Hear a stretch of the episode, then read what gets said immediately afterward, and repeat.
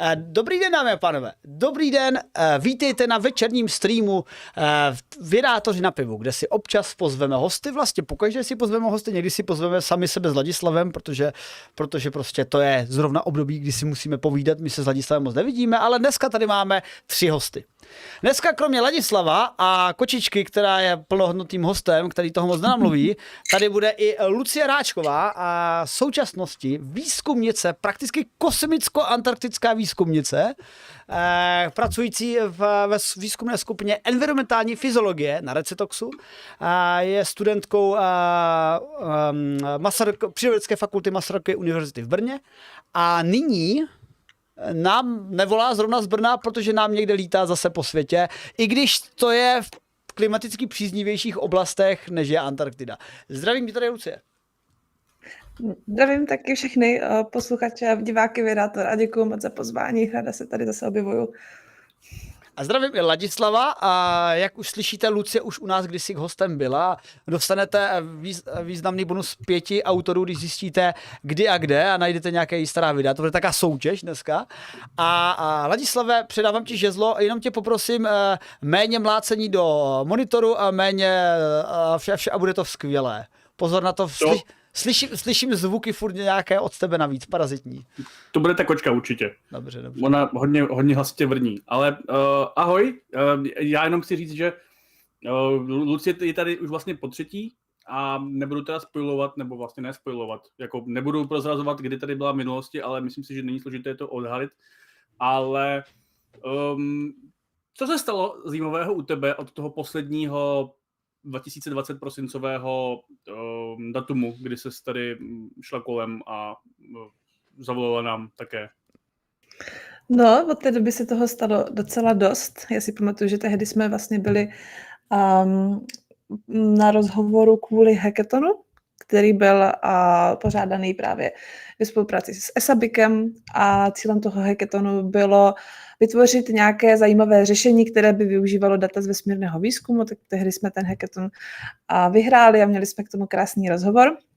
No a to byla jedna z takových mých prvních jako doteků do vesmírné části a práce s vesmírnými daty. A od té doby, kdybych to tak zhrnula, tak vlastně se podařilo a i přesto, že byl covid a všechno vypadalo, že chvilku jako nebude, měli jsme nějakou studii na izolacích covidovou, potom se mi teda povedlo dostat se na Antarktidu a dělat tam studii izolační a na České antarktické stanici.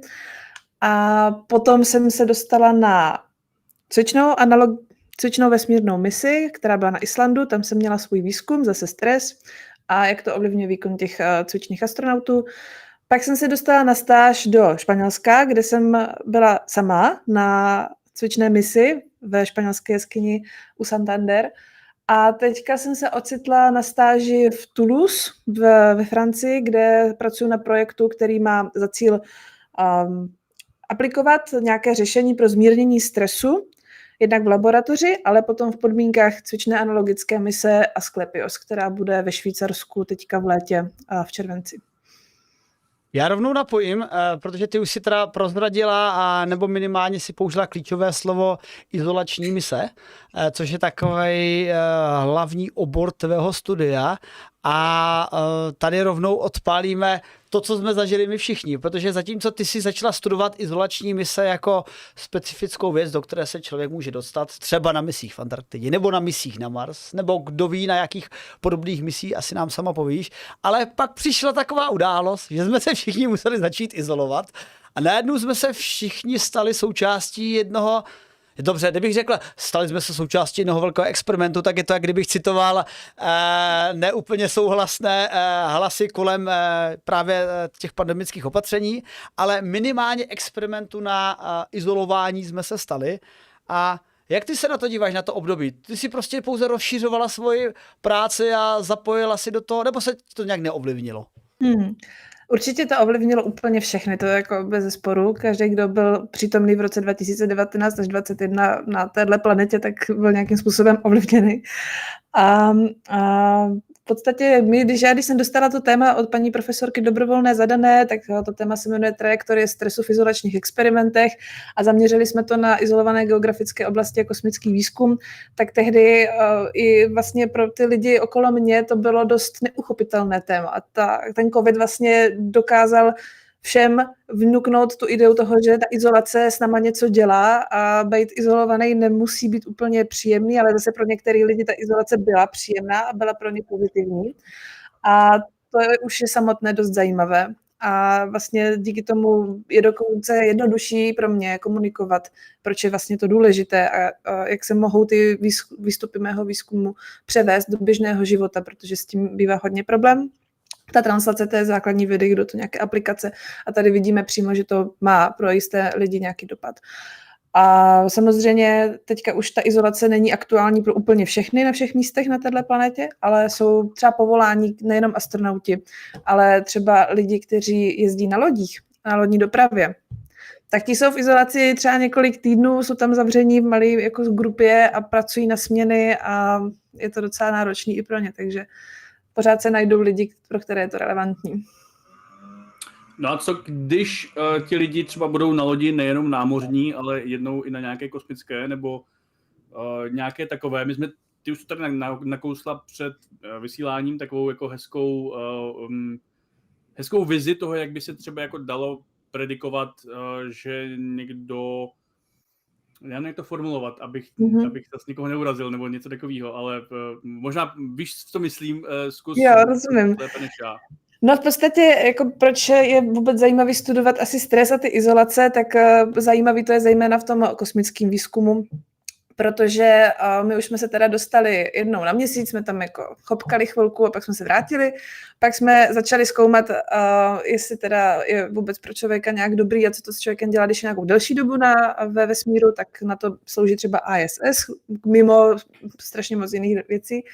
A cíl náš aktuální je dostat se na měsíc, být tam chvilku díl, pár měsíců třeba, a poté se dostat na Mars, což samozřejmě z měsíce se ještě furt dostaneme relativně rychle, to trvá tři dny, třeba dostat se z měsíce zpátky na země kouli jako uniková cesta, ale z Marsu už to bude těžší. Tam vůbec jenom se poletí několik měsíců a pak vlastně ta, to téma té izolace, a to, jak ta izolace bude fungovat na toho člověka, je naprosto klíčové, protože my díky té ISS zjišťujeme, že to působí na řadu jednak psycho, psychických procesů, fyziologických taky. Bude to ovlivňovat tu dynamiku toho týmu a, a obecně prostě je to velmi důležitá věc, pokud opravdu chceme pokračovat v exploraci exploraci vesmíru, života kolem nás, historie této planety, celé vlastně soustavy a vesmíru a tak podobně. Takže pokud chceme opravdu, aby ti lidi na tom pracovali, tak potřebujeme, aby přežili. To je fajn, protože potřebujeme ty data a, a, a tak dál.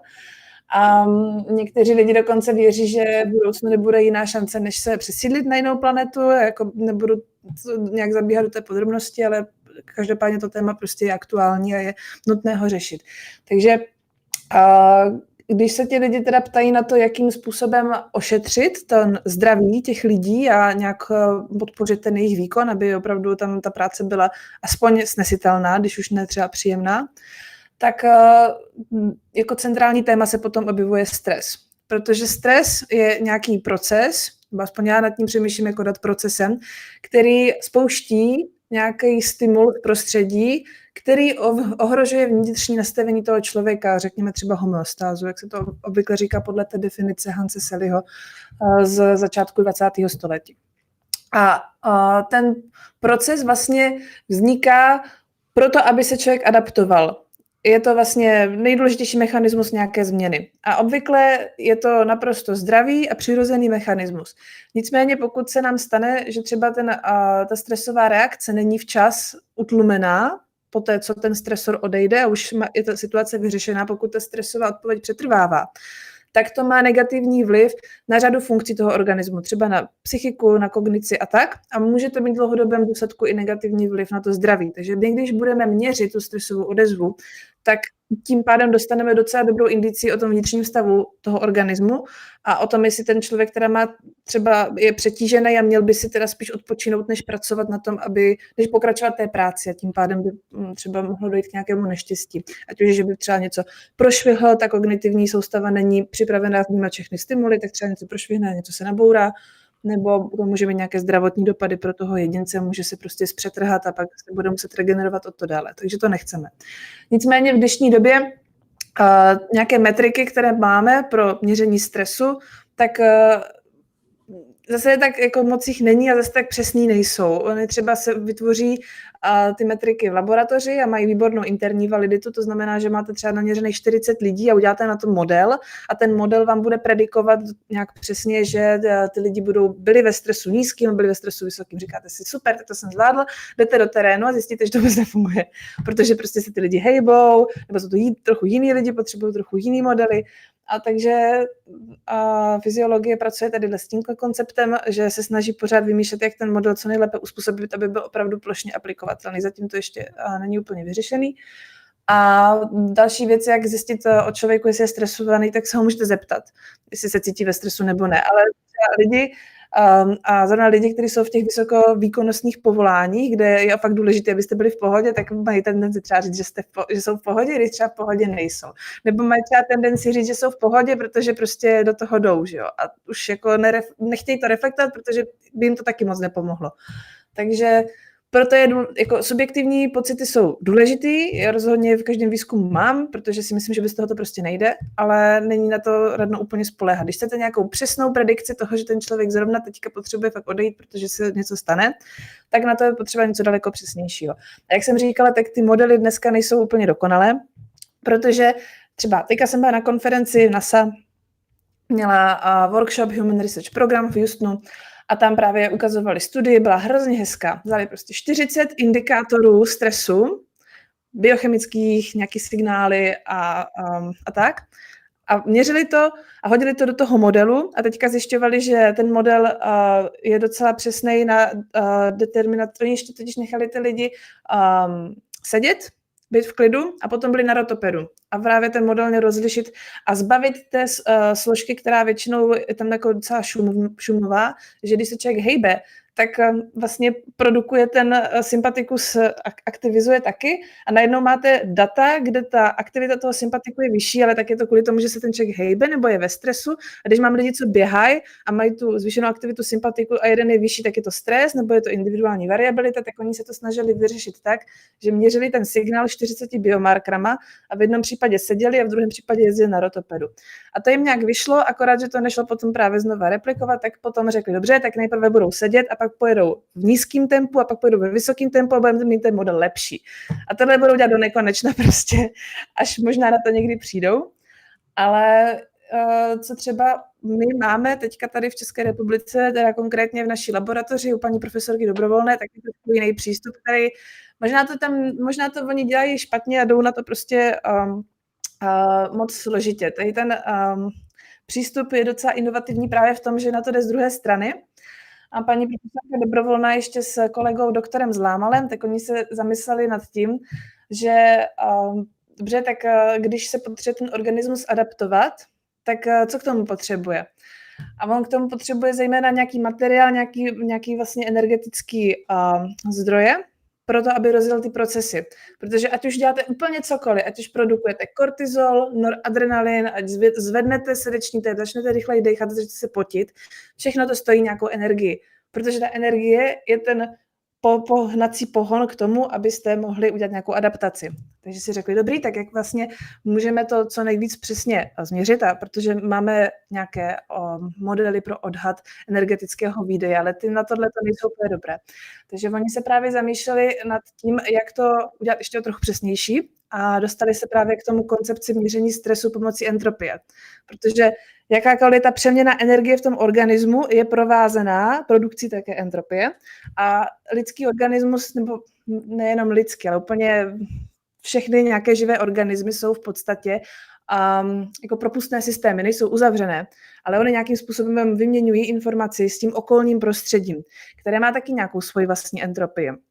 A právě ta hypotéza je v tom, že když to prostředí vlastně zvýší tu svoji entropii, tak ten organismus vevnitř si taky musí nějak vyrovnávat. Takže vlastně se furt kalibruje ten, ten vnitřní nastavení s tím vnějším a ten přístup vlastně kvantifikuje produkci té entropie na základě matematických rovnic, které by vám daleko přesněji vysvětlil Filip, protože ten je opravdu ten, který to vymyslel a je to fyzik, to já nejsem. Ale vím, na základě čeho je to měřeno, tomu zase rozumím. A měří se to právě pomocí příjmu kyslíku, kyslíku a výdeje oxidu uhličitého a také pomocí produkce tepla protože když si vezmete tu základní rovnici toho metabolismu, té metabolické přeměny, tak máte cukr, který rozdělíte a máte z toho CO2, máte z toho teplo a máte z toho nějakou vodu. Takže tady v této rovnici, která vychází z nějakých předchozích studií, a poskládala dohromady právě ten model, tak kvantifikujeme produkci té entropie toho organismu na základě tady těch indikátorů té metabolických předmětů. Toho usuzujeme, že teda ten člověk, a když produkuje více entropie v daném momentě, tak to prostředí pro něj aktuálně z nějakého důvodu je prostě náročnější, než, než jak by byl ten ideální stav pro něj, ten homeostatický. A zatím to teda vypadá právě, že ta metoda je přesnější než třeba uh, indikátory srdečního tepu a krevního tlaku na predikci právě toho, že uh, v brzké době ten člověk třeba začne dělat chyby, protože ta první validační studie, která proběhla v roce 2020, by se, nebo 19, teďka jsem si jistá, ale měli uh, participanti tříhodinový test, uh, který používá NASA, a už používá trochu jiný, ale tehdy ho používali ten Vinscat. A tam tři hodiny musíte um, si pamatovat, jestli jste viděli tenhle symbol předtím a jaký u něj bylo číslo, a počítat uh, třeba 8 plus 16 a je to větší než 10 a musíte kliknout na jedno tlačítko, jestli jo nebo ne a tohle prostě děláte tři hodiny, je to strašný.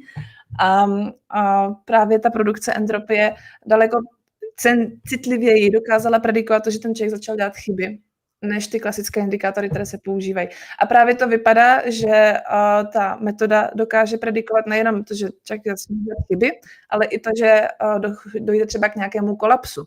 Což je docela důležitý, když nechcete, aby vám lidi kolabovali, když jsou třeba v nějaký kritické chvíli, třeba pilotujete stíhačku, tak to asi nechcete, to by mohlo zabít hodně lidí, nebo pokud třeba jste hasič a jste v hořícím domě a jako může vás, můžete se přehrát a to může vést ke kolapsu, tak asi mu chcete říct dostatečně dopředu, že má jít ven, že i když teda se na to cítí, že by to ještě stihl nějak doběhnout, tak asi nestihne, protože prostě ne. A, a ještě se to může hodit těm astronautům a může se to tak jako hodit všem lidem, kteří prostě chtějí mít přesnou, přesný odhad o tom, jak, v jakém stavu jsou. No, eh, jelikož ty jste říká, že je to především návrh eh, to měření eh, stresu skrze změnu entropie svého kolegy fyzika. Já s okolností fyziku studuju a zrovna v rámci tohohle se trošku i věnu ne přímo termodynamice, kde, ter, kde entropie je brána jako jedna ze základních termodynamických hodnot, ale trošku mě to překvapuje, jakože já samozřejmě tu teorii, kterou tohle popisuješ, úplně neznám. A já prostě pro mě entropie je nějaká míra degradace energie, míra degradace systému a v životě by mě nenapadlo využít entropii pro měření nějakého stresu, protože jak ty popisuješ, vlastně to lidské tělo má nějaký inputy a pak má nějaký outputy a, a to entropii se dá popsat jako efektivnost i těch procesů přeměny, takže vlastně ten stres způsobuje, že ta efektivnost využití té dodané energie není tak taková, jako je bez, bez stresované, v nestresovaném systému. Jako, takhle se minimálně snažím pochopit, propojit své znalosti fyziky s, s tou fyziologií, co popisuješ. Nevím, jestli úplně jsem mimo, ale je to teda jako dost pro mě zatím nepochopitelný, budu si muset přečíst ten tvůj článek, ale jako taková revoluční změna, protože jinak bych chápal, že e, to měření stresu je založeno na fakt mnoha těch faktorech. Ty jsi mluvila o nějakých fakt v vyšších desítkách faktorech, prostě srdeční tep, e, pro, prokrvení, prostě nevím, C v oku. Vzpomínám si na scénu z Blade Runnera, kde, testu, no. kde testují, jestli je, jestli je robot nebo člověk, tak se vlastně dívají na ty fyziologické funkce a podle toho by se poznalo, nebo naopak staré dobré eh, americké testování eh, na eh, detektor pravdy, taky se jako na některých fyziologických a změnách testovalo, jestli ten člověk je jako ve stresu, když odpovídá, a vždycky mě třeba přišlo, že ten stres si prostě umí sám navodit. Schválně budu ve stresu, abych to zmátl. Ale teda, hmm. takže um, ty teda říkáš, že vaše metoda v tomhle tom je moc přesnější, což je teda fakt úžasný a využívá, jako využívat entropy, tak to je teda pro mě teda mindstrštik jako pro fyzika. Mně to přijde taky úplně neuvěřitelné. A když jsem to slyšela, tak mě poprvé tak mě bylo, uh, to bylo ještě předtím, než jsem přišla po druhé do Vydátora, to bylo v roce myslím, 2018, když jsem končila uh, studium antropologie, taky jsem se věnovala stresu, ale trochu jinému. Já jsem se věnovala předtím tomu prenatálnímu stresu. A tam jsem slyšela právě přednášku paní profesorky Dobrovolné, která tam uh, vysvětlovala tu koncepci té použití té entropie pro kvantifikaci toho stresu, protože právě ta hypotéza předpokládá, že ty, když máš nějaké podmínky prostředí, máš nějakou teplotu, máš nějaký tlak, máš nějaký jakoby, vstupy, jak jsi říkal, tak existuje nějaký jakoby, hypotetický ideální stav, ve kterém by se směl nacházet homeostaticky, aby si prostě byl v rovnováze. No a odchylka naměřená od toho ideálu a od toho, jak to v reálu je, tam je nějaký vlastně třeba nevyvážení. Je to třeba o trochu větší, nebo je to o hodně větší a ta míra toho, jak je to jiné od toho optima, tak to je ta míra vlastně toho stresu. To indikuje, že v tom organismu se něco děje. Není prostě v tom energeticky optimálním stavu, ale produkuje více energie, než je potřeba. Uh, on by to daleko rép, jako fyzik by si daleko lépe právě popovídal s autorem té rovnice, s Filipem Zlámalem a určitě ho doporučuju pozvat, je to strašně jako zajímavý člověk. A on to vysvětloval nedávno vlastně tak, že třeba máte automobil a ten automobil, když jedete z Prahy do Brna, tak má nějakou ideální spotřebu, že jo, si řeknete, aby to bylo pro mě nejekonomičtější, tak uh, pojedu prostě 130 a nebudu prostě nikdy moc brzdit a přidávat plyn, pojedu dynamicky jako hezky. No jo, jenom, že pak je realita, že jo. A všude jsou kolony a potřebuje člověk dát benzínku a dát si kafe a potom vlastně třeba to někde vytůruje. A tady všechny ty odchylky, to je vlastně nějaký jakoby stres, je to vlastně přídavé výsledek, je to nějaké vyrovnávání se s nějakým nečekaným vlastně událostmi a žere to tu energii. A vlastně ty, když potom máš tu, uh, máš nějakou trajektorii, teda spotřeby, a máš přímku, která by byla ideální, a pak máš tu reálnou, tak vlastně ten nadbytek nad tím třeba, nebo pod tím, tak uh, je vlastně vyjádření toho stresu v tomhle konceptu. A je to no. právě zajímavé v tom, že by to mělo pohltit úplně všechny možné kombinace těch uh, alternativ 40 na možná entou biomarkeru, který ještě někdy v budoucnu objevíme, které by mohly souviset se stresem a jako přidávat ty a ladit ty modely uh, je určitě super a mě to taky jako docela zajímá co z toho vyleze jako nejvíc signifikantní v rámci té o, fyziologické odpovědi organismu na různé podněty, ale ta entropie by asi právě měla to pohltit a vzít to všechno do je to docela jednoduchý rovnice, což z principu okamovy břitvy je docela hezké. No a než přijdeme ještě, uh, pořešíme nějaký další témata, tak já bych se možná měl ještě jednu poslední asi otázku tady k tomu, z jak s jakou časovou, řekněme, rezervou nebo prodlevou, zkrátka, kdy je ten okamžik, kdy jste schopni teda aspoň momentálně predikovat nějaké riziko, že tomu člověkovi nebude dobře a v ten okamžik, kdy mu není dobře. Jo. Jako bavíme se o minutách nebo sekundách nebo hodinách nebo něco z toho jako Hodiny to nejsou, já bych to dala do těch minut. Jako na nějaký konkrétní termín bychom řekli průměrný člověk nebo průměrná žena a muž, tak na to potřebujeme víc dat a na to rozhodně potřebujeme větší vzorek, abychom to mohli generalizovat. Máme teďka několik eh, jakoby desítek záznamů zatím, ze kterých eh, by to šlo zhruba, dejme tomu, v těch jakoby minutách i sekundách. Ale na to, abych ti dala definitivní odpověď, tak je opravdu ještě potřeba chvilku počkat.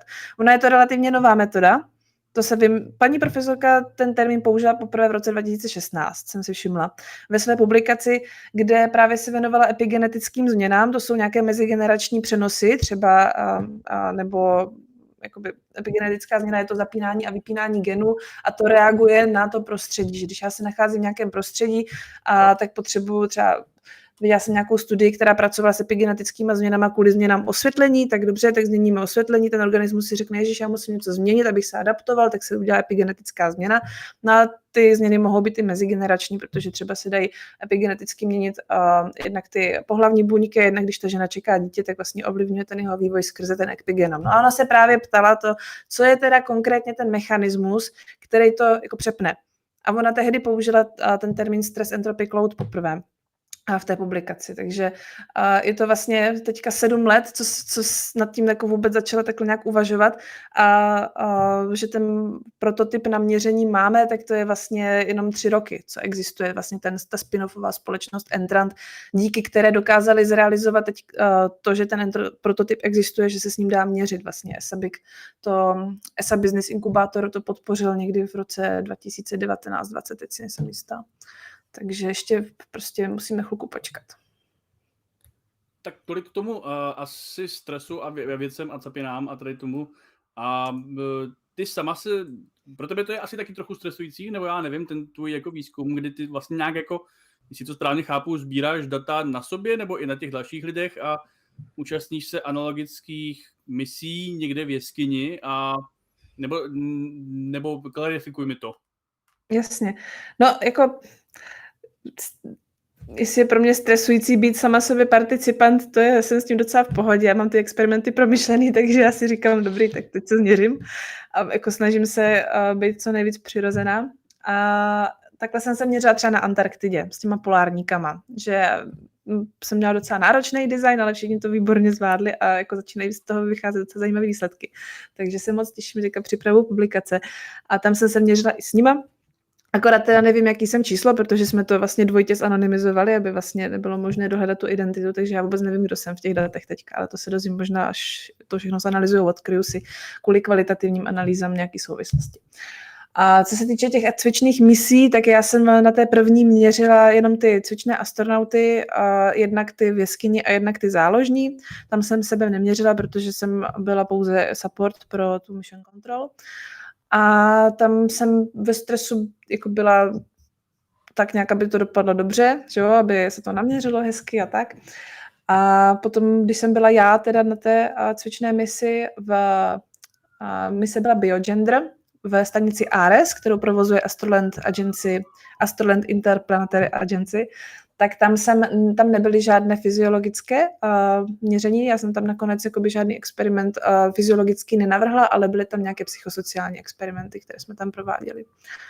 Takže tam jsem se teda taky nechala hodnotit, ale ty data bude analyzovat právě tým z University of Cardiff, který vlastně tam tu misi vůbec uh, připravila, kde jsem byla na té stáži.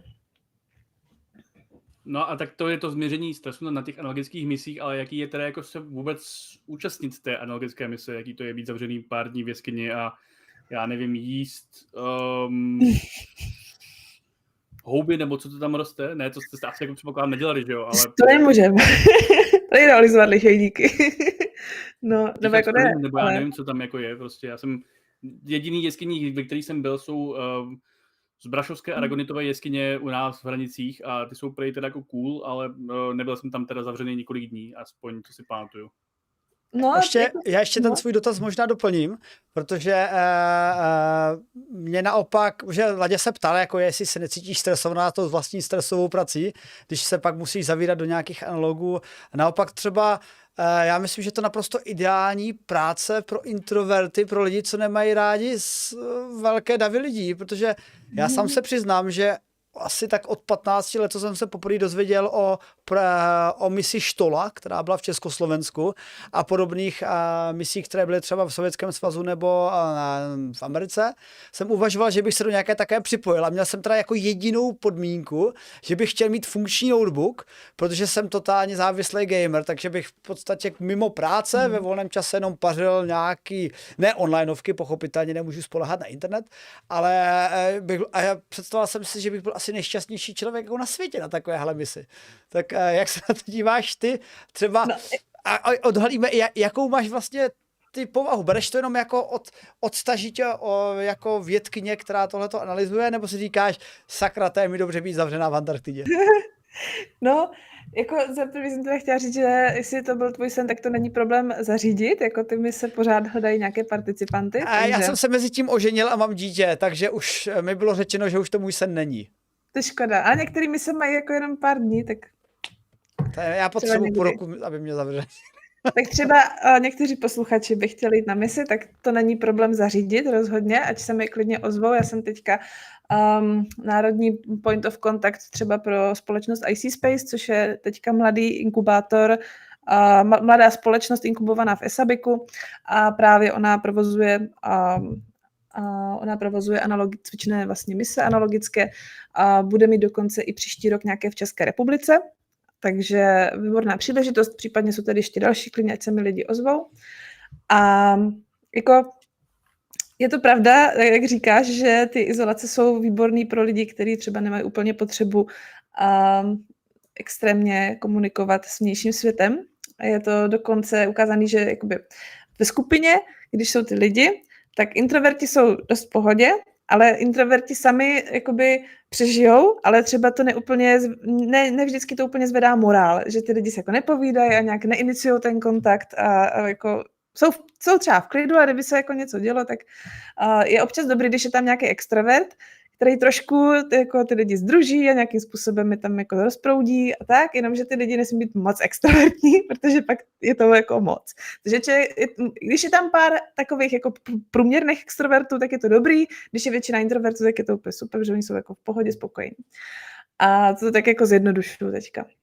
Právě se ukázalo, že některé studie ukazují hrozně zajímavý výsledek, že v těch izolacích tak se trošičku změní dynamika toho, že člověk požádá někoho o pomoc. Třeba v běžném životě, když průměrně, když ten člověk přijde za někým a řekne, hele, já mám nějaký problém a vylije si srdce, tak eh, ten druhý řekne, že to je hrozný, to je fakt jako, to mě mrzí a oběma je lépe, protože si nějak jako pomůžou, oddechnou si a tak.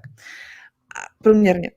A když jsou ty lidi v izolaci, tak se právě ukazuje, že když někdo takhle přijde a požádá o tenhle ten úplně běžný a doporučovaný coping, jakoby strategie pro zvládání stresu, tak v těch izolacích naopak je vlastně zejména tomu, který o tu pomoc požádal hůř. Takže v těch izolacích i jako prospívají více lidí, kteří třeba úplně nemají potřebu komunikovat ty emoce a mají třeba trošku instrumentálnější přístupy ke zvládání stresu, to znamená, že jsou třeba zaměření na řešení, že identifikují ten problém a pak najdou strategii, jak ho konkrétně vyřešit, než že si sednou a budou o tom povídat. Ale ještě hůř než to povídání by mělo působit právě to, že třeba člověk se vyhýbá tomu nebo se snaží rozptýlit. A jako mluvím obecně, ale když třeba, třeba člověk zahání ty trable alkoholem nebo nějakýma látkama, tak v té izolaci to prostě není úplně ideální. Takže opravdu ty introverti tam jsou jako v cajku.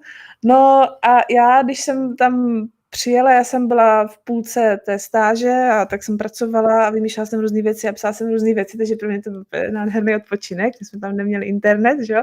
A, a mohli jsme komunikovat jenom s jedním člověkem z toho MCC, z Mission Control Center, takže nás tam bylo pět ženských a jenom jsme měli jeden komunikační kanál a mě to bylo prostě úplně, ah, blaho, nemusím si s nikým nic a hrozně jsem si tam hezky odpočala, co se týče tady toho. Mě to teda bavilo i na té Antarktidě, jako tam ty dva měsíce bez internetu mě docela přišly jako dobrý, že to jako v dnešní době už ani na té Antarktidě to moc nezažijete, tam většina těch stanicí je pokrytá a na, ty, na té naší se ještě drží ten um, základ jakoby komunikace nad textovými zprávama jako v e-mailu, ale, ale ale víc už ne, no a to bylo hrozně fajn.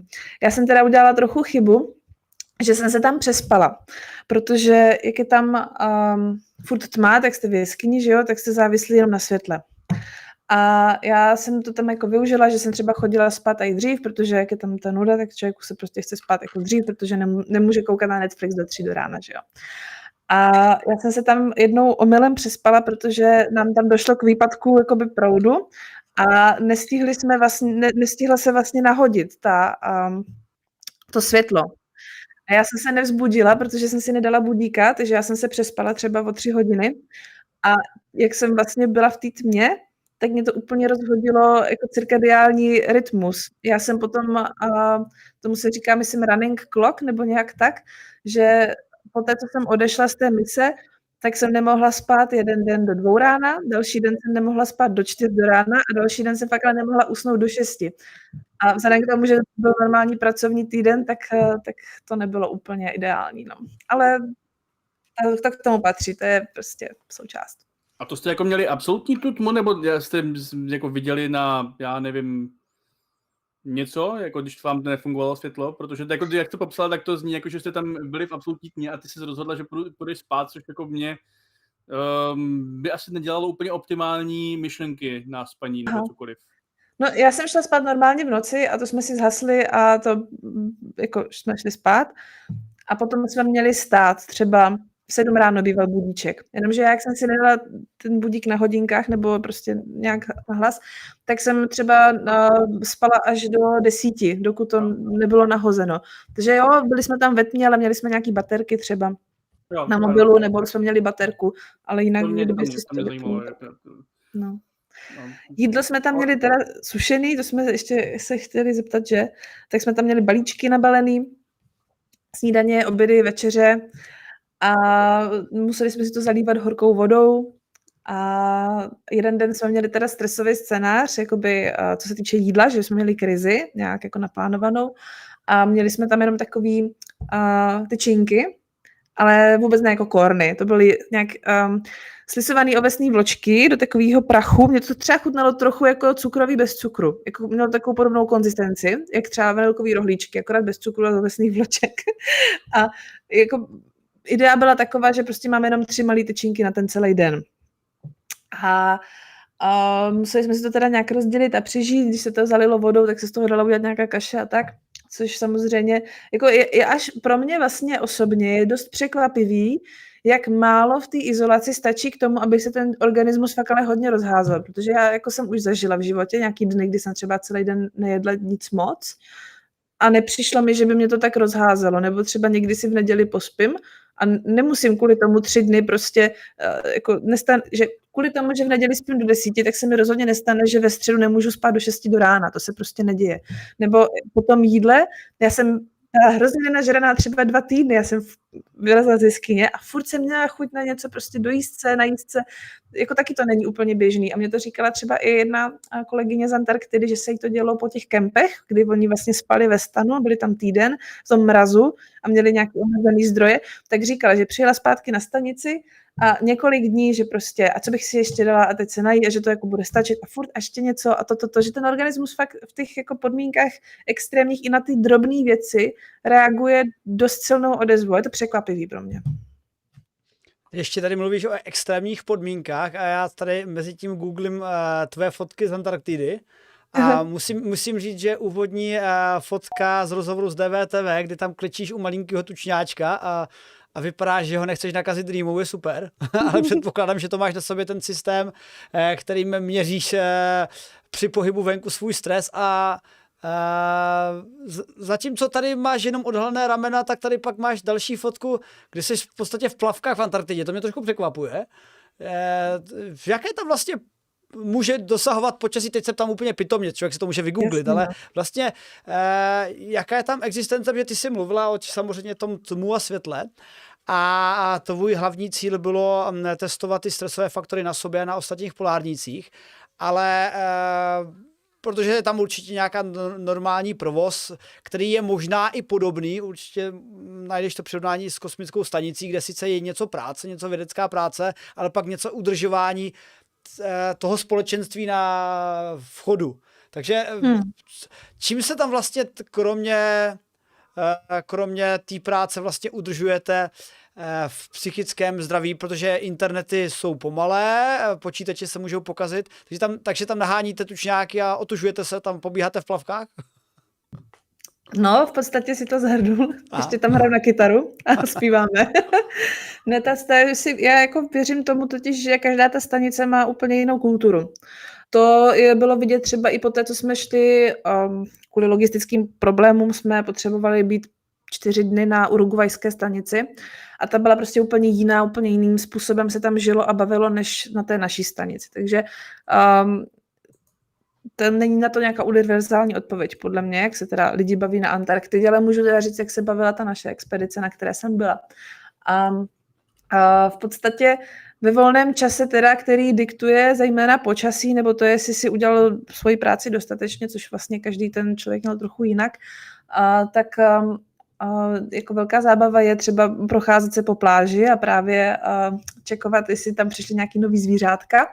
Takže na začátku expedice jsme tam měli zejména, po celou dobu expedice teda zejména tu leni, jsou výborný zvířata, tam jako leží a spí a jsou hrozně roztomilí, takže to bylo fajn. Tučňáci teď tam přišli občas, jako z začátku jsme tam měli třeba nějaké skupinky čtyř tučňáků, kteří třeba přišli tam s náma chvilku trávit čas, byly tam třeba dvě hodiny s náma, takže kolem se všichni shrnuli a začali fotit.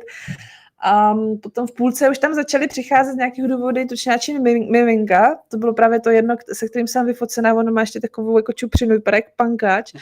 A oni tam prostě stáli a jako, tak jako brečeli, že prostě vyřvávali, pískali a takovým jako um, ty tučňáci teda ne, nepískají úplně jako kuřata třeba, ale ten kolega jeden, tak byl děsně zklamaný, že říkal, já jsem se celý život těšil prostě na to, že potkám tučňáky a oni zní jako kachna. to dělá takový zvláštní zvuk, ale když je to malé, tak je to hrozně roztomilé. No a potom v druhé půlce expedice, to bylo od února, tak se začali mizet tučňáci a začali tam přibývat lachtani, což možná jako náhoda nemyslím si. Každopádně ty lachtani nebyli úplně přívětiví, Oni ani nejsou přívětiví úplně sami k sobě. Jo. Ti tuleni tam prostě vždycky leží a i vedle sebe a nějak se jako neřešej. Zatímco ti lachtani, ty tam jsou třeba v nějakých skupinkách a je tam třeba a skupinka deseti a dva tam furt prudí. A prudí sami sebe a jako ty ostatní. A furt tam na sebe nabíhají a řvou a toto jsou takový agresivní. A člověk třeba, když kolem nich projde, tak eh, jako by neměl by úplně zblízka, rozhodně by neměl chodit mezi lechtanem a vodou, aby mu jakoby nebránil v tom přirozeném útěku, protože by ho to mohlo zúzkostnit a mohlo by fakt zautočit. Takže v druhé půlce jsme hráli hru, je to kámen nebo lachtan a opravdu někdy ta odpověď překvapila po obě dvě strany, což naštěstí v našem případě dopadlo úplně v pohodě. Nikomu se nic nestalo, takže ta symbioza tam byla v pořádku. Já jsem dokonce viděla jednou rypouše naživo, poprvé, teda mládě, ale stejně to mělo tři metry a mělo to obří oči, to mělo třeba takhle velký oči, to bylo prostě neuvěřitelný, nádherný zvíře. A když jenom si schrneme ten tvůj antarktický pohyb, tak, eh, pobyt, tak ty jsi tam byla dva měsíce, eh, jestli se nepletu? Mm-hmm, jo, co a já myslím, že stihla si, stihla si teda vlastně kromě uh, Mendelovy stanice být teda říkala si i na urugvajské. Se schválně díval na mapu stanic, je akorát uh, ta se tady asi do hvězdiček nevešla, ale v podstatě se předpokládá pohybovala v té jedné oblasti, ne? Asi si naletěla jo. na Amundsen Scotta. Ne, ne, ne. ta urugvajská stanice je společně s asi 16 dalšíma na ostrově Krále Jiřího, kde je let, možnost letového spojení vlastně z Punta Arenas. Takže my jsme přiletěli z Punta Arenas na ostrov Krále Jiřího a tam jsme jakoby první než jsme se dostali na tu naši stanici, tak jsme tam se nalodili a byli jsme na lodi a, a jeli jsme na ostrov a, a Jamesa Rose. na ostrově Jamesa Rose je ta naše stanice. Tam jsme byli 77 dní, myslím, a pak jsme se vrát, nebo 70 něco právě, protože na konci ještě je započítaná ta urugvajská stanice. No to je jedno, prostě 70 dní. A pak jsme se vraceli zpátky a museli jsme být čtyři dny zase na tom ostrově Krále Jiřího. Je to všechno v tom eh, cípu pod Jižní Amerikou. Mm-hmm. A ty jsi říkala, že se můžou dobrovolníci přihlásit eh, do jakýchkoliv misí kde, tě, kde je zavřeš a budeš pak sledovat. A, a jak je těžký vlastně se dostat uh, právě na misi na Antarktidu? Protože já jsem se občas jako díval, Brněnská univerzita tam organizuje výjezdy, ale uh, já třeba jako fyzik jsem dlouho přemýšlel, sakra, co bych tam vymyslel, nějaký studování materiálu za extrémně nízkých teplot, což jako já můžu dát do ledničky, že jo. Takže hmm. čím si úplně jako nepomůžu. Jak nalezení důvodu, což tvůj výzkum se tam hodí a jako abs, absolutně hodně, protože je to o uh, izolaci jednotlivých členů. Ale uh, kromě teda psychologických experimentů, a biologických experimentů, takže zvířata a předpokládám geologických, co se tam vlastně ještě tak koumá na Mendelově stanici? No, ještě je tam hydrologie, takže tam hodnotí třeba průtoky, ono to souvisí nějak s glaciologií, teda s tím ledovci, který tam tajou, takže potom přijde víc řada na ty hydrology, ale možná taky ne, protože ta klimatická krize to tam možná vysuší, takže prostě uvidíme, jak to tam bude. Takže hydrologové, glaciologové, geomorfologové, to je ještě rozdíl oproti geologům, protože geologové, jestli jsem to dobře pochopila, možná to jako, doufám, že nikoho neurazil, ale geologové mají třeba rádi šutry a geomorfologové mají rádi půdu, což která se teda jako skládá z nějakých šutrů, ale jsou to různé disciplíny.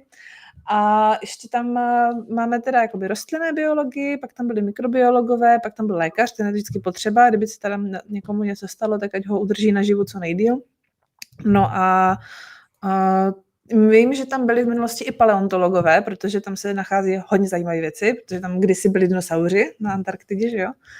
A, a teďka z hlavy už nevím, koho ještě. No jako fyzik by se asi daleko lépe dostal na tu ASS, no. Mm, ano, jako fyzik by se dostal, ale já ne, úplně nevím, jestli je jednoduchý dostat se na ISS, jako já myslím, že to možná pro mě jako fyzika pro mě těžký. Já jsem teda zkoušel se přihlásit do eh, Evropské kosmické agentury do výběru astronautů, nějak jsem se tam teda nakonec nedostal. On ten Aleš Svoboda se ukázal být šikovnějším. Ale když se tady bavíme o ISS a kosmu, eh, já jsem si všiml, že o, tvůj výzkum se toho taky nějak dotýká, samozřejmě ta izolace, ale dokonce jsem si všiml projektu, do kterého se zapoješ, na kterého dokonce vybíráš podporu a hned to tam hodím, protože eh, ty chceš snad studovat na nějaké kosmické univerzitě. Předpokládám, že na měsíci nebo na Marsu ji tam staví. No, a ta univerzita je na Zemi, tak ale zabývá se kosmickým výzkumem. A, Brazílii nebo někde tam ne? Někde v Americe, ne?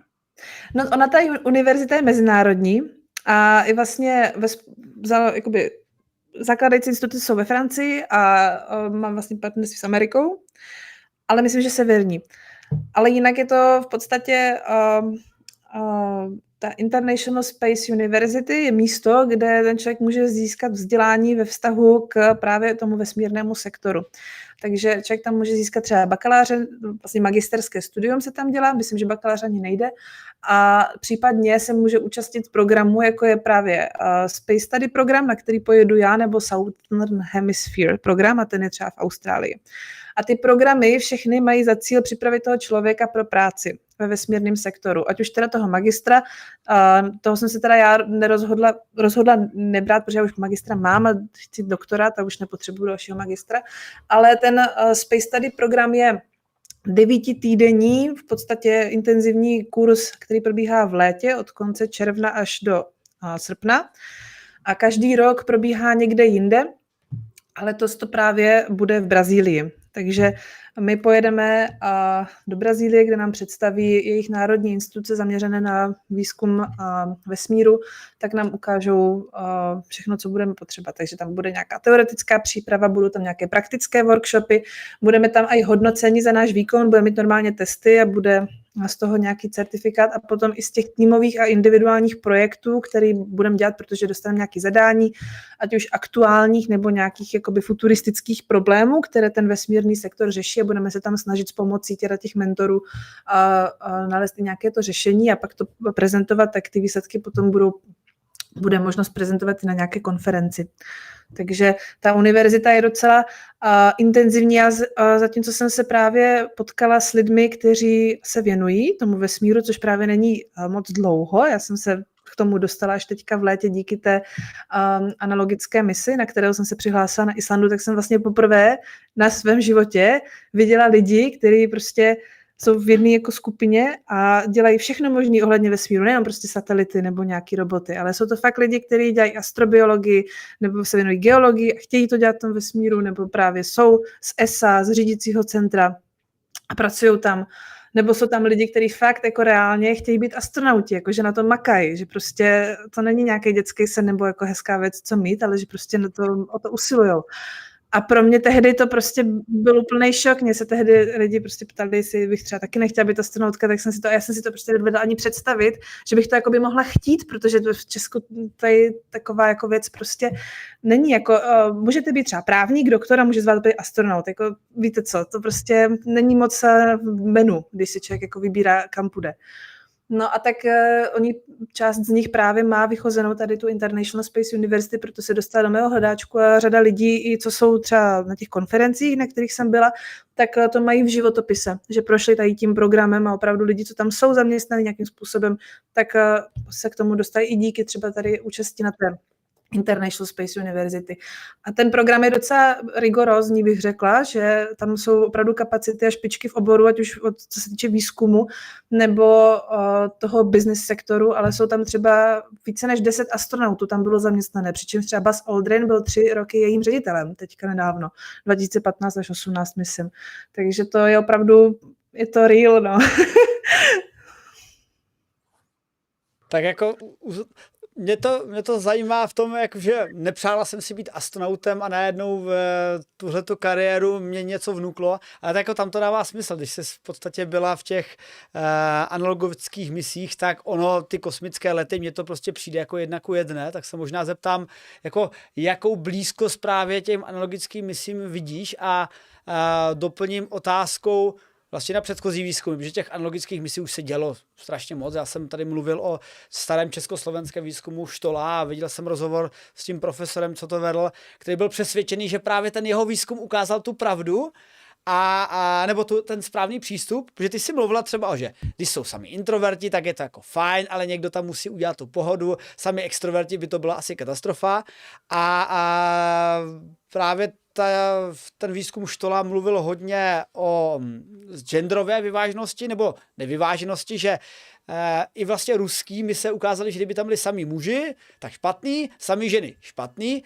A co si pamatuju, co říká ten starý dobrý profesor, ale řekněme, může být konzervativní, třeba s tím nebudeš souhlasit, tak ten naznačoval, že e, mít tým pár člení do deseti, tak je tam dobré mít dvě, tři ženy, ale spíše uh, starší, aby muži prý necítili potřebu je lovit a vzájemně se v nich nevybuřovaly ty jejich uh, uh, primární půdy, ale spíš, aby ta žena působila jako jejich matka, než jejich jako loven, lovená a kolegyně, což je samozřejmě trošku nefér, protože my zase nás to ukazuje chlapy jako uh, hovara, který nejsou schopni se uklidnit a že, že, by pak museli si počkat na tohleto misi.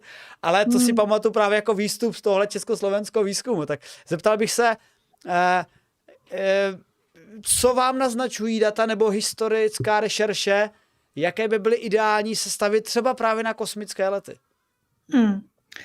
No, to je jako, jakkoliv třeba to některým běžným posluchačům může znít vtipně, že se ve smíru řeší genderové věci, tak to vůbec sranda není a naopak je to jako naprosto relevantní, to, co říkáš.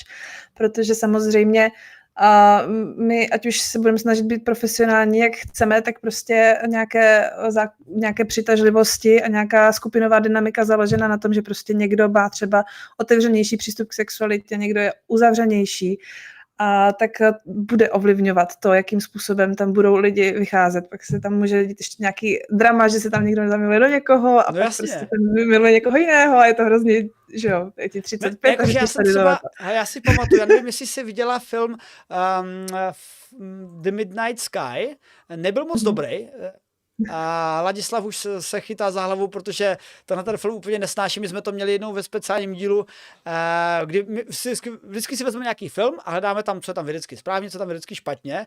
A měli jsme díl absolutně dementní sci-fi filmy versus věda a byl tam ten čínský film, kde letěla planeta spolu s motorama a pak tam byl The Midnight Sky, kde se uzavřel, jestli myslím, to byl George Clooney, na antarktické stanici. Mezitím celá naše planeta zmírala kvůli neznámému radioaktivnímu problému, který tam byl velmi vágně definován, ale prostě on tam byl sám, dost to připomněl Solaris.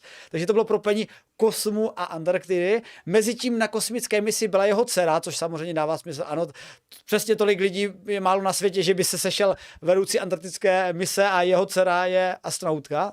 Ladě už máchá mhm. rukama. Ne, mě, mě tam hlavně editovalo, že v tom filmu našli uh, objevili měsíc Jupitera, na kterém je život, čehož jsme si nikdy předtím nevšimli. Takže jako to mě... Plus teda naprosto shocking twist, že George Clooney, který je sám na, na základně a někoho vidí, tak na konci se ukáže, že to je jeho halucinace. Takže uh, Což teda by mě zajímalo, jestli jako, co třeba jako v reálně děje jako fenomén lidí, kteří jsou opravdu hodně dlouho sami a jestli mají halucinace, které nejsou schopni rozeznat vůbec od reality, nebo třeba jako spíš bych řekl, že trpí takovou jako expandit samomluvou, ne? Bych tak jako, já jsem jednou byl zavřený pět dní doma, když jsem hlídal sestře kočku před asi 15 lety. A já, já si jako mnohdy povídám sám pro sebe a jen jsem si prostě častěji povídal sám pro sebe. Taky mi už teda po těch pěti dnech nebylo jako nejlépe jak psychicky. A taky jsem u toho hodně pil. To jsem ještě hodně pil. A, Hmm. ale každopádně to by jako možná byl zajímavý jako výstup. A už jsem ztratil svoji myšlenku. O, no, to, to jsem jen jako chtěl Ne. dodat, tomu prostě, proč tady proč Midnight Sky je, není dobrý. Dobře, ty jsi smáznul, ale eh, moji myšlenku, já jsem se chtěl dostat v rámci toho Midnight Sky, kde teda a, stává. tam byly na té kosmické lodi, a, vím, že tam byly snad tři astronautky a tři astronauti, že to bylo vyrovnaný. A specificky tam jel a, manželský pár, ne, kecám, oni, a, oni asi myslím nebyli manželský pár, oni tam, oni se prostě zamilovali do sebe po cestě a naprosto a, a stihli tam otěhotnit, že tam mise byla delší než 9 měsíců. Hmm. Což z hlediska odbornosti, jako to bych absolutně nepředpokládal, že budou tak neprofesionální, že jako otěhotní se na kosmické misi. Jako Ale- nedoporučuje se to, no. Ano, no, protože tak nějak jako to ještě úplně neumíme. Jako- Hlavně z tobě jako hrozilo, že z toho prostě vyroste jako uh, Ano, nedobrý Ne, tam je tam největší koncern je teďka to, jako, co udělá ta radiace s tím vyvíjejícím se plodem. Tam, Ra- jako, radiace a nulová prostě jako gravitace a je prostě hrozí tam mnohem jako, Jo, ne, ne, ty- jako asi bych to jako neriskoval jako na lidech. Já vím, že se to furt jako řeší v rámci prostě výzkumu, nevím teda, jaký jsou jako recentní nějaký jako výstupy, ale mm, my prostě jako v reálu pořád nevíme, jestli budeme schopni se rozmnožovat v kosmu, tak aby na, se nám velice často nerodili uh, Mhm. lidé s nějakými defekty, ať už horšími či méně horšími, protože se to prostě špatně studuje, protože um, jako můžeme vzít asi šimpanze nebo já nevím, nějaký vyšší savce a nechat je uh, souložit na ISS, ale asi za prvý to není úplně etický teda, hmm. a za druhý je to asi trochu komplikovaný, ale to mi tak jen tak napadlo, ale jako, že to jako, ano. ano, takže od otázky eh, na mise ve Štrou jsme už souložící šimpanzu na ISS. Výborný. No a ta původní otázka teda byla o jo, tom, ta jako původní studení otázka byla, kterou jsme tady ro- rozmáznuli, ano, eh, je, eh, že třeba ten, dobře, ten film Midnight Sky nám teda ukázal, eh, tam samozřejmě to bylo i v rámci toho filmu dramatické, že ten manželský pár se pak musel rozhodnout, kdo z nich umře, což samozřejmě nedává vůbec jako, jako to, to, to ukazuje právě ty stresy navíc, ale spíš jsem se teda chtěl zeptat, že to hodně těch sci-fi ukazuje ty, tu komunitu, která někam letí. Eh, jaký by byl teda ideální složení posádky? Třeba ne, že bys na to byla největší expertka na planetě, ale podle toho, co o tom víš, co znáš mm. Mm. předchozí výzkumy a rešerše, jak by si, jak by budoucí vedoucí eh, NASA a ty, kterou tu pozici samozřejmě za 30 let budeš zastávat, jaký bys postavila misi na Mars? Koho bys tam dala? To je, jako na Mars, to už si mi vzal vlastně jednu otázku, ten kontext, jako kam ty lidi posíláme. Na Protože na dva týdny prostě se říká, že vyjdeš s každým, na dva měsíce víceméně jako taky, zhruba, už to může být složitější, ale když jsi někde dva roky zavřený sám, tak to už jako um, uh, musí být trošku jiný způsob toho výběru. A právě ty týmy se budou, co jsem zatím jako slyšela mluvit lidi, co se tím reálně zabývají, že studují tu týmovou dynamiku a nějakou skladbu, tak uh, říkali, že uh, je to různé podle teda té doby strávené společně v té izolaci. A uh, právě třeba hrozně zajímavá věc, kromě teda toho pohlaví, tak dobře, tak musíme nějak namixovat muže, ženy a single gender posádky uh, jako se ukazuje, že možná nejsou úplně optimální. A jedna z těch právě analogických misích, která by to měla uh, ošetřit, tak je ta biogender, které jsem se účastnila já. Já bylo nás tam vlastně pět žen, byli jsme všechny jakoby jednotný a teďka těch biogenderů bude několik a bude se vlastně testovat různý složení té posádky a podle toho určovat, jak to bude nejoptimálnější. Problém s těma cvičnýma miscema je, že vždycky je tam málo lidí a když chceš, aby to bylo jako víc relevantní, tak je tam teda necháš delší dobu, takže to nejde udělat jako epidemiologickou studii, že dáš prostě deseti tisícům lidem dotazník a zjistíš, jak to bude. To prostě nejde. Že jako nedá se to udělat takhle, že by si teďka na 10, 10 tisíc lidí vzal a různě je pomíchal a na, zavřel někam na dva měsíce. Bylo by to hezký, ale jako asi se nám to nepovede takhle. Nebo kdybyste někdo věděl, jak na to, tak dejte vědět. Že jako to mluvíš, jak o tom mluvíš, já bych se furt nechal někde zavřít. Škoda, škoda, škoda, Super. že jsme tento rozhovor nevedli, nevedli před pár lety, kdy jsem ještě měl čas se nechat zavřít a, ne, a nevedl jsem tady svůj vlastní vědecký tým, který úplně nemám čas. Ho Tak možná za zavřou. 20 let, nebo tak nějak. Jo, ale, ale pokud uh, budeš v tomto výzkumu pokračovat, což vidím, že minimálně tam směřuješ, že budeš hlavní česká a vědecká vězenkyně, eh, že budeš zavírat lidi a zkoumat je, jestli jim to dělá dobře nebo jsou ve stresu z toho, tak uh, až, až odrostou potomci, tak se nechám rád zavřít. A nebo můžu Výborně. někoho zabít a taky mě zavřou vlastně. No nic, to jsou taky úvahy. To by mě mohlo uvést ve stres potom. No, no dobře. Mora- morální věci, že? Tak. Hrozné. úplně, úplně vidím, ten, ne, nyní již nikdo necítí stres, když je mrtvý, jako že by to byla takový jako hezká geneze nějakého servého servě vražetkyně, že vlastně zbavujete lidi toho stresu. No to je vlastně pravda. Ano, to to je jako rakovina se dá vylečit i brokovnicí, ale tím se léčí mnoho dalších věcí. Nebo v Civilization Gandhi takhle to dosahuje světového míru, že všechny vynukuje přece. A... No, tak je mír. Ano. No. Hele, a já se teda, uh, když půjdeme od toho kosmu zase zpátky k Zemi, protože, uh, a třeba od Antarktidy, tak když se vrátím obloukem uh, k tomu období covidu a tak dále, uh, tak my jsme si všichni prošli nějakým experimentem izolačním a ty seš teď ve fázi, že máte zdokonalované, zdokonalé metody měření stresu, už máte asi nějaké výsledky z toho, co by se třeba mělo aplikovat na tyhle ty dlouhodobé i střednědobé mise, jak, jak to správně, eh, ty činnosti i ty, ty posádky, jak říkáš, ty se budou ještě testovat, jako jaké správné složení, třeba genderové a tak dále, i věkové, ale třeba už asi nějak víte, jak eh, věci by tam měly být, jak věci Hmm. pro zábavu, věci pro práci, že třeba i první astronauti to měli jenom založení na práci, než se zbouřili. Eh, Hmm. Protože taky potřebovali jako chvilku, chvilku na oddych. A co by se teda z toho dalo aplikovat, eh, teď to nechci pobrat jakože, a bude z toho levnější chleba z tvého výzkumu, ale co by se dalo aplikovat na takového toho každýho z nás? Já, já vím, já ty otázky ne, taky ne, nestáším. já- Já se na to vymyslela odpověď totiž Povídej. na tohle. Já si myslím, že díky tomu, že bude méně stresu, tak levnější chleba bude. A já, jsem to, já mám jednu nejoblíbenější studii, kterou mám a už jsem mi prostě našla právě, když jsem zpracovávala ty, ty prenatální stresy. Tak je studie, která kvantifikuje, jaký je um, dopad a jako peněžní dopad toho, že existují mentální choroby na individuální domácnosti, na mikroekonomiku a na makroekonomiku. Protože lidi, když prostě mají nějaké problémy, třeba ze stresu, tak potom hůř pracují, víc jsou třeba nemocní, tak vlastně méně chodí do práce nebo mají horší výkon, nebo více utrácí za léky, nebo prostě za maladaptivní chování, takže ta kasa vlastně odchází, ta jejich domácí odchází někam jinam, takže vlastně ten rohlík je pro ně potom dražší, protože na něj mají méně peněz. A nebo to HDP potom vlastně utrpí, takže vlastně trpí ta ekonomika státu, že ano, výzkum stresu zlevní chleba a popojedem. Ne, jako to, to, tomu já si myslím, že určitě jako za prvý já znám uh, jednoho pekaře, se kterým jsem chodil na základku a ten jako chodit do práce, já nevím, někdy ve čtyři ráno, v rámci celé své kariéry, protože chleba se prostě peče ráno, uh, není úplně super mega prospěšné pro vaše psychické zdraví. A mm, zase jako, já myslím, že ne, tady nejde asi jako jenom o stres, tady asi bych řekl, že jde i o spoustu problémů, když se ten stres uh, chronifikuje, nebo když to vyvolává nějaké jiné problémy, které se následně chronifikují, jakože prostě lidi třeba na svůj mm, častý stres hodně chlastají a tím pádem si vyvinou spoustu naprosto nových věcí, které vlastně nesouvisí primárně s tím prvotním jako stresem, ale uh, jsou dost škodlivé. Já tady jako doufám, že vyvinou spíš nějací jako farmaceuti nějaký jako úžasný lék, který by třeba nás bavil hodně stresu, ale že to bylo samozřejmě by bylo mnohem jednodušší jako vzít si pilulku, ale chápu, že by to asi jako nebylo uh, tak super mega zdravé možná, ale To ne, no, jako nejjednodušší bude naučit se s tím stresem pracovat, no. Hm. to je moc složitý.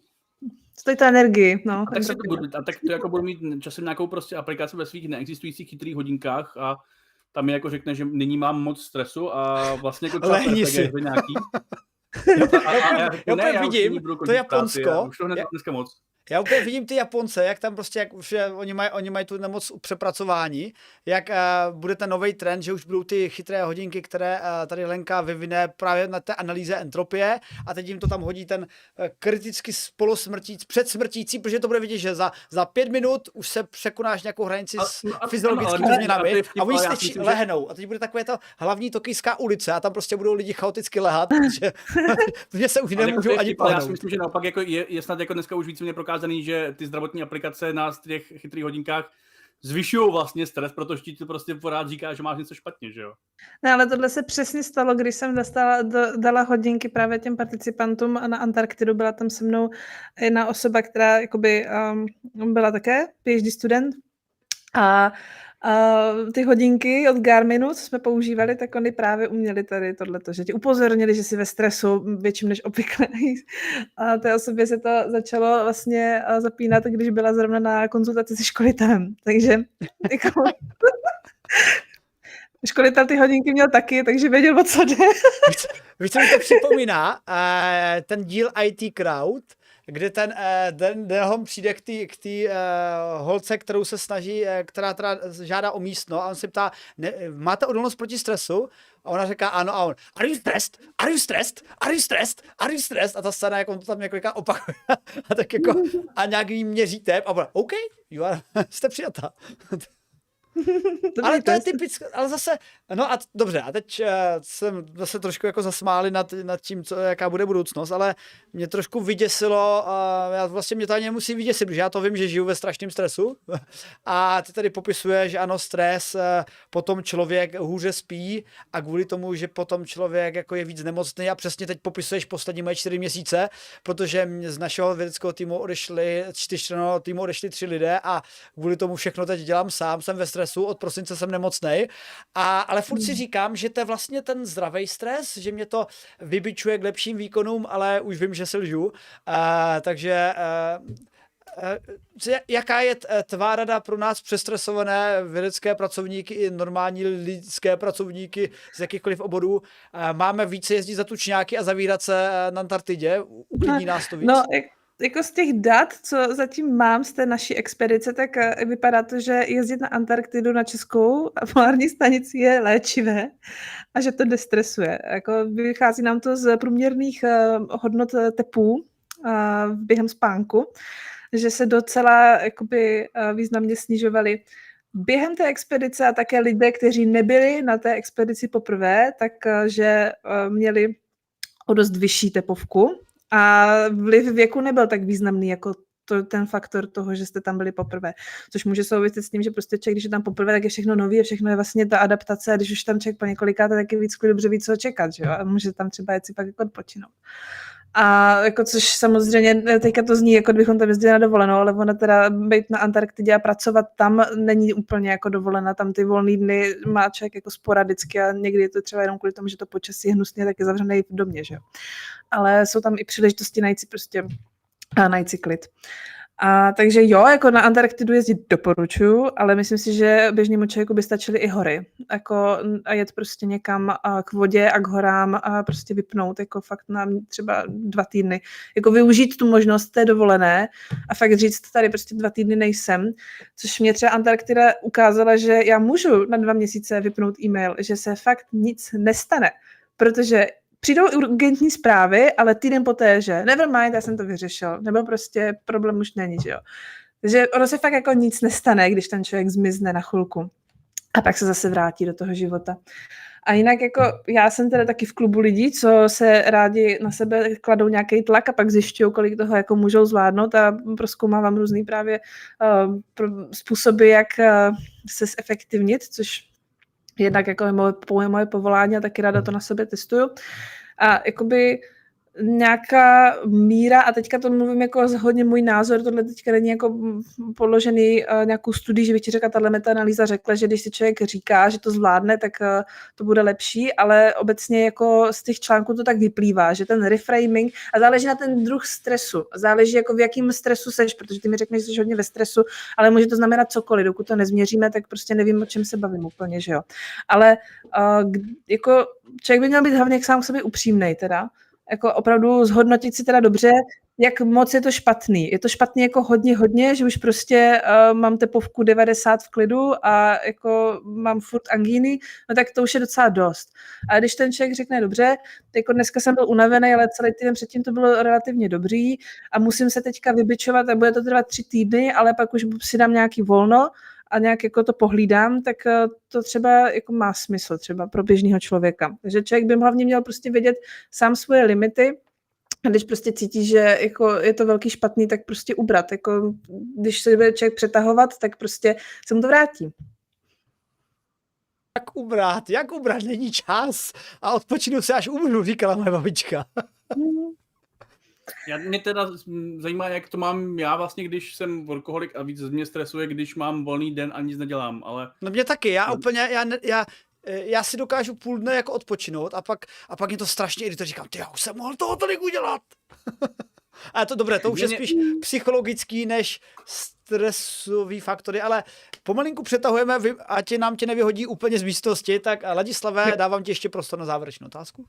Jo, ne, já jsem právě chtěl říct, že abychom právě příliš nestresovali, protože Lucka má místnost rezervo, rezervovanou pouze do 6 a už to pravděpodobně velice stresuje, že je tam 20 minut po termínu, eh, tak abychom právě snížili tu míru stresu, tak um, tě poprosím o případné nějaké závěrečnou myšlenku, pokud ji chceš předat a pokud ji nechceš předat, tak um, eh, zmíníme ještě jednou tvé Donio a přejeme ti spoustu uh, hezkých vystresovaných lidí, kteří, které, kteří budou dávat krásná data pro tvůj výzkum a uh, způsobí, že uh, budeme jednou žít v ideálním světě bez stresu, uh, nebo s menší mírou stresu, logicky ne bez stresu, protože pak bychom byli prostě jako chodící flegmatici, kteří um, určitá míra stresu je zdravá, se tím snažím říct, takže uh, uh, ano, předávám ne. slovo. Strašně moc děkuju. Já bych si přála, abychom žili teda ve světě, já jako stres mám ráda, já si ho to dokážu i užít, že jako je člověk na tom jako high levelu toho jako arousal se to říká.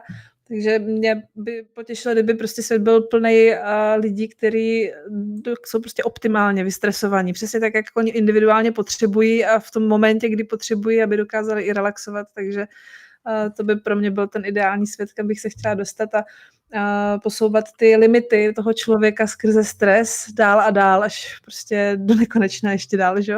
To by bylo úplně nejlepčejší. A děkuji za to zmínění Donia, protože Donio jsme založili, proto abych se vůbec na tu International Space University mohla dostat, protože je docela drahá. Polovinu mi financuje ESA a část také Masarykova univerzita, ale na zbytek eh, jsem potřeba sehnat peníze jinde, takže strašně moc děkuji všem, kteří přispěli a kteří mi vlastně umožnili na tu univerzitu jet.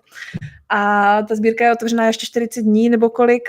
Já určitě přivítám jakýkoliv další příspěvek, protože jsou tam ještě nějaké náklady, které jsem započíta, zapomněla započítat, jako je třeba doprava na místě, že nepotřebuji jenom letenku, ale potřebuji nějaký buď to taxi nebo autobus.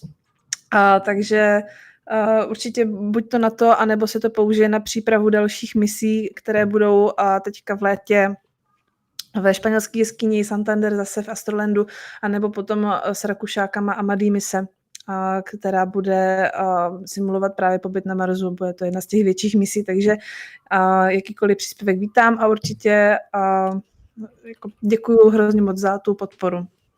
A děkuji moc za pozvání a za hrozně příjemný rozhovor o nových věcech.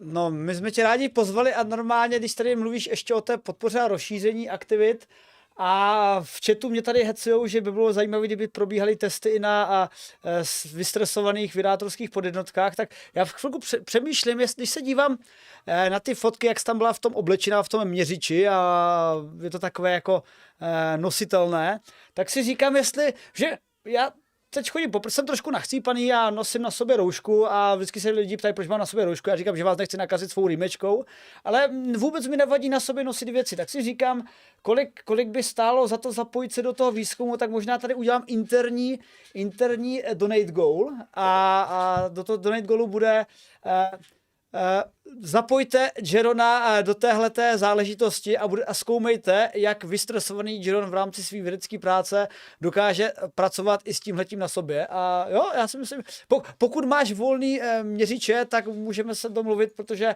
fakt na sobě cítím, že jsem brutálně vystresovaný. A možná budu zajímavý experiment, ale možná, možná, ti, možná bych ti zkazil statistiku, protože bys mě pak odstranila, jsem... že bych byl extrém. No to Já ne. si pamatuju na den díl Červeného trpaslíka, kdy Rimmer byl taky vystresovaný a možná by si měl pořídit relaxační koule. jo, jo, jo. A pak tam byl někde strašně dlouho, že jo? A byly takové... asi, asi tak.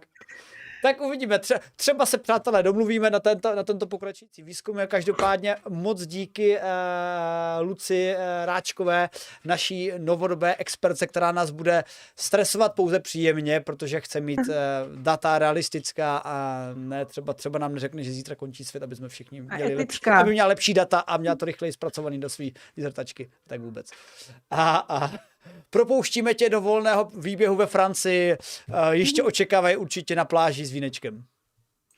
Děkuji, Ještě tady na nejsou, ale tady. řeka tady je, já půjdu někam na pivo, teda. Tak jo. Tak jo. Děkuji moc. Au revoir a loučím se i s vámi, milí diváci. Eh, Díky, že jste tu byli s námi. Pokud byste měli ještě nějaké dotazy, tak je klidně nahoďte pod YouTube eh, video a mm, eh, Lucie se třeba podívá, odpoví a uvidíme. Já Jako, jak, jak, jaký jsem cheese, tak když prostě vidím tyhle ty možnosti výzkumu, tak si říkám, že mě sice už se nemůžu nechat zavřít někde na půl roku, a asi se nedostanu na ISS, ale pobíhat v laboratoři eh, s tím, co tady vidíte na tom obrázku, by, myslím, u mých kolegů vyvolalo uh, jisté od, otázky, ale já si myslím, že o tom je snad i popularizace vědy a výzkum a já, si, já bych do toho šel. Pokud, pokud eh, to bude něco stát, vybereme na to donate goal. Já se vsadím, že byste mě tenhle ten výstroj chtěli vidět pobíhat a minimálně i streamovat. To by bylo zajímavé. Testovali bychom 10 hodinový stream a jestli se, jak, jaká je míra stresu u dlouhodobých streamerů. Hm. To, určitě ještě do toho zapíme flafa. Haha, to by bylo dobrý. tak přátelé, moc díky, že jste tady byli s námi, díky i Ladislavovi, který mezi tím odešel do temnoty. No ne, tak je mi se tady mezi tím stm- stmavilo. Zapadlo slunce. Ano, musíme ti, musíme ti pořídit eh, světlo a, a, a vy to samozřejmě pošlete s vydátorům, kterým, se kterými jsme domluveni v, na, v rámci naší kartelové dohody na raid.